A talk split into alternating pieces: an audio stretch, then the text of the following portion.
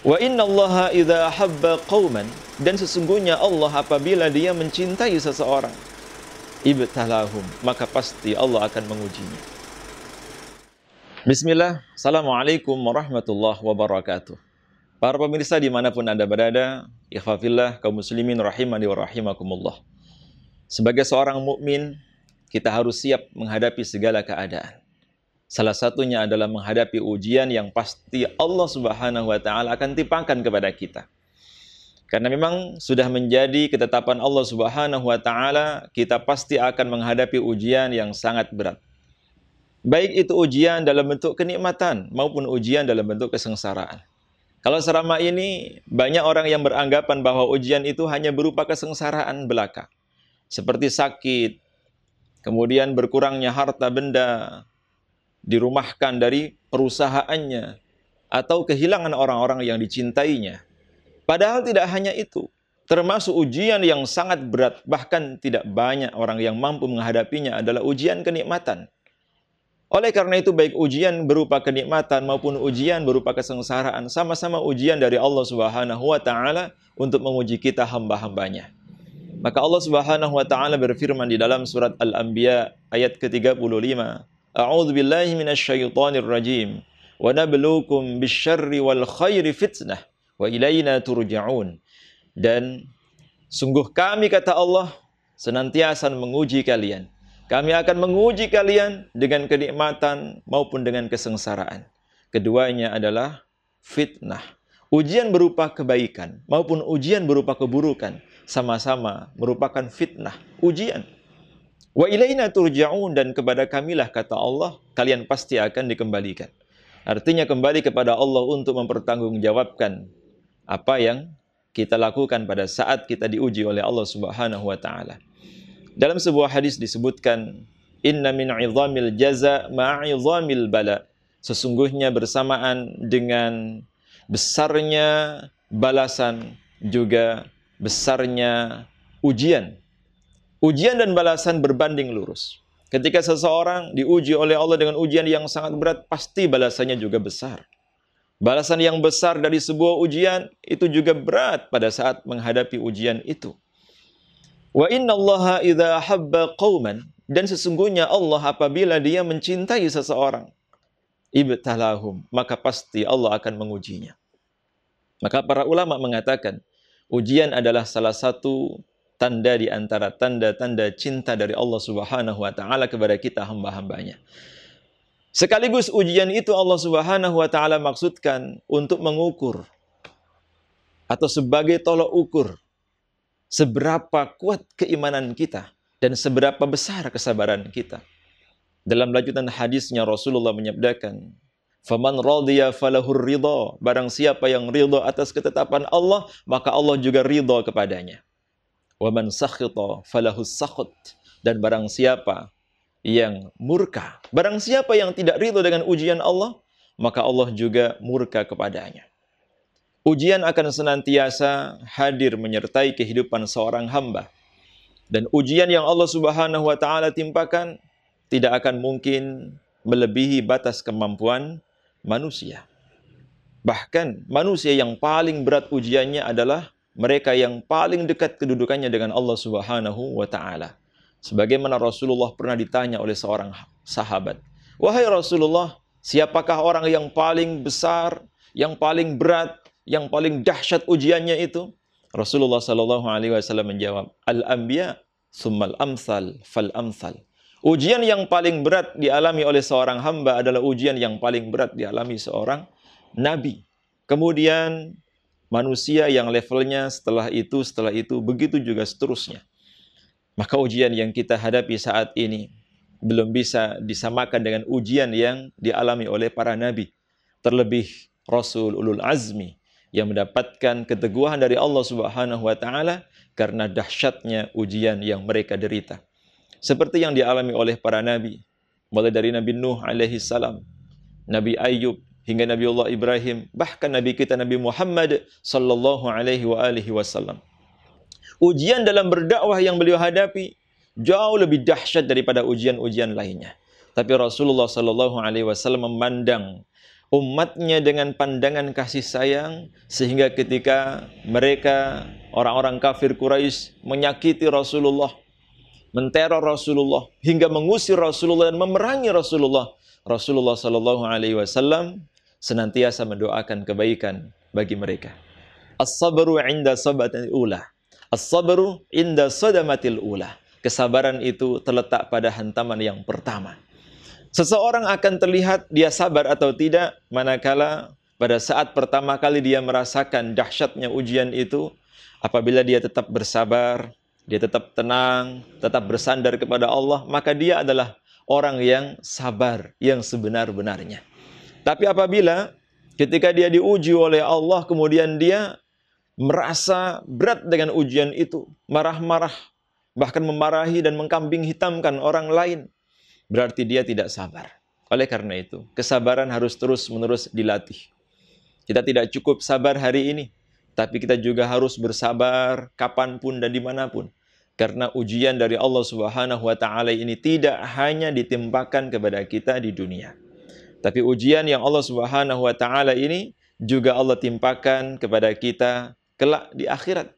Bahkan sejak kita mulai dimasukkan dalam alam kubur, di alam barzakh itu kita diuji lagi oleh Allah dengan pertanyaan-pertanyaan malaikat mungkar dan nakir. Pun nanti pada saat dibangkitkan pada hari kiamat itu juga diuji oleh Allah. La tazulu qadama 'abdin yaumal qiyamah hatta yus'ala an arba'in.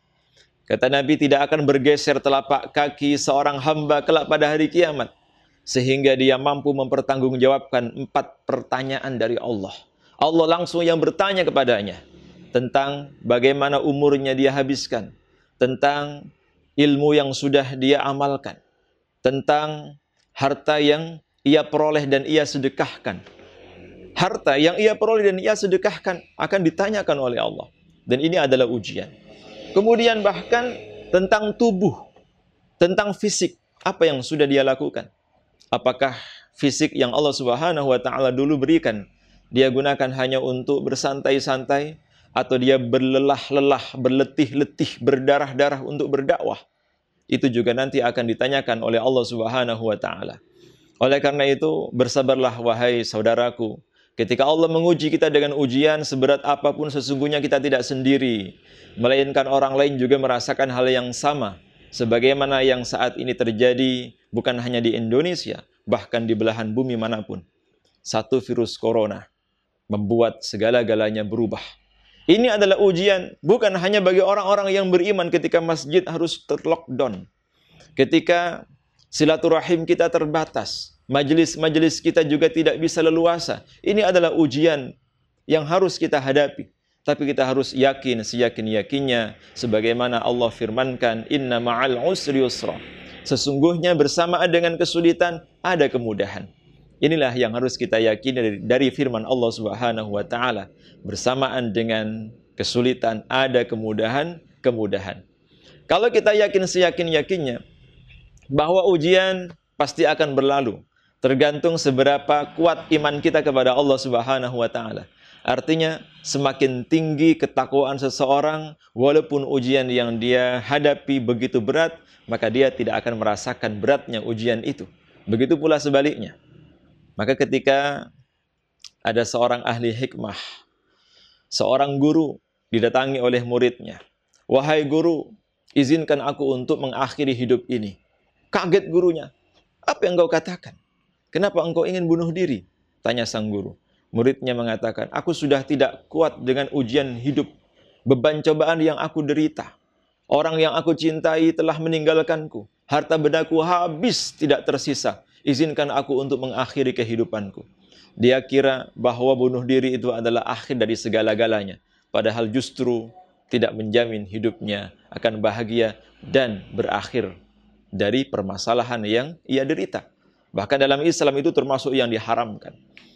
Kemudian sang guru yang bijaksana ini mengajak muridnya tadi ke sebuah dapur atau ke sebuah tempat.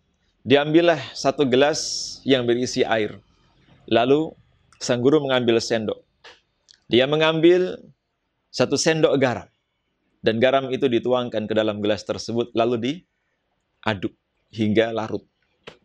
Setelah itu kemudian muridnya disuruh minum. Eh ini, minum. Pada saat minum, dia langsung memuntahkannya keluar. Karena saking asinnya sampai terasa pahit. Pahit guru, saking asinnya. Tidak lama setelah itu sang guru kemudian mengajaknya keluar rumah. Dia bawa ke sebuah danau. Dia suruh menuangkan satu karung garam ke danau itu. Satu garung, satu karung garam itu dituang ke dalam danau, dilarutkan.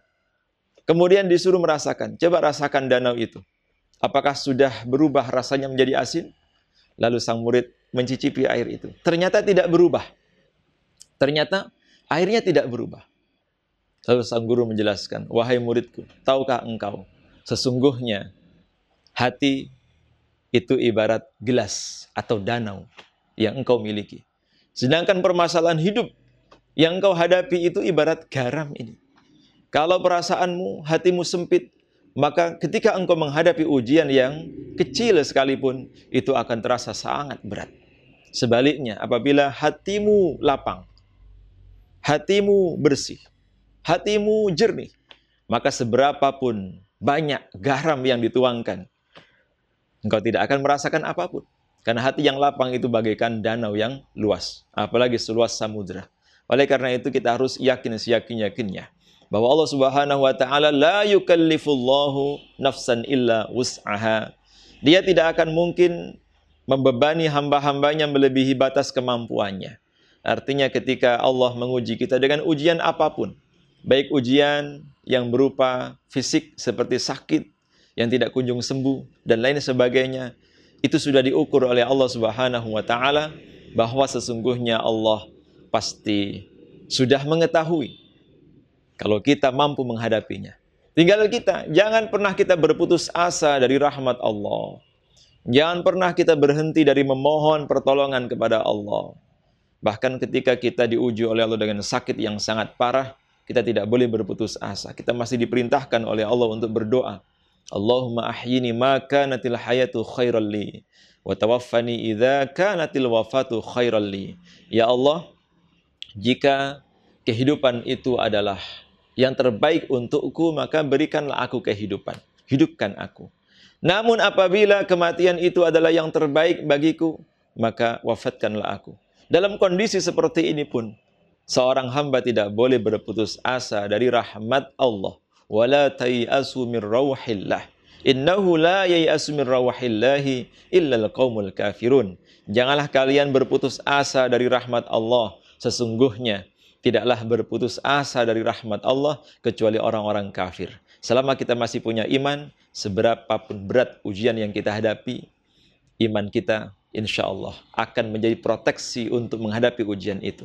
Bahkan semakin tebal, sebagaimana ayat kedua surat Al-Ankabut Allah berfirman, "Ahasiban nas ayutsraku ayyaqulu amanna wa hum la yuftanun. Wa laqad fatanna alladhina min qablikum la na'lamanna al-sadiqin wa al-mukadzibin."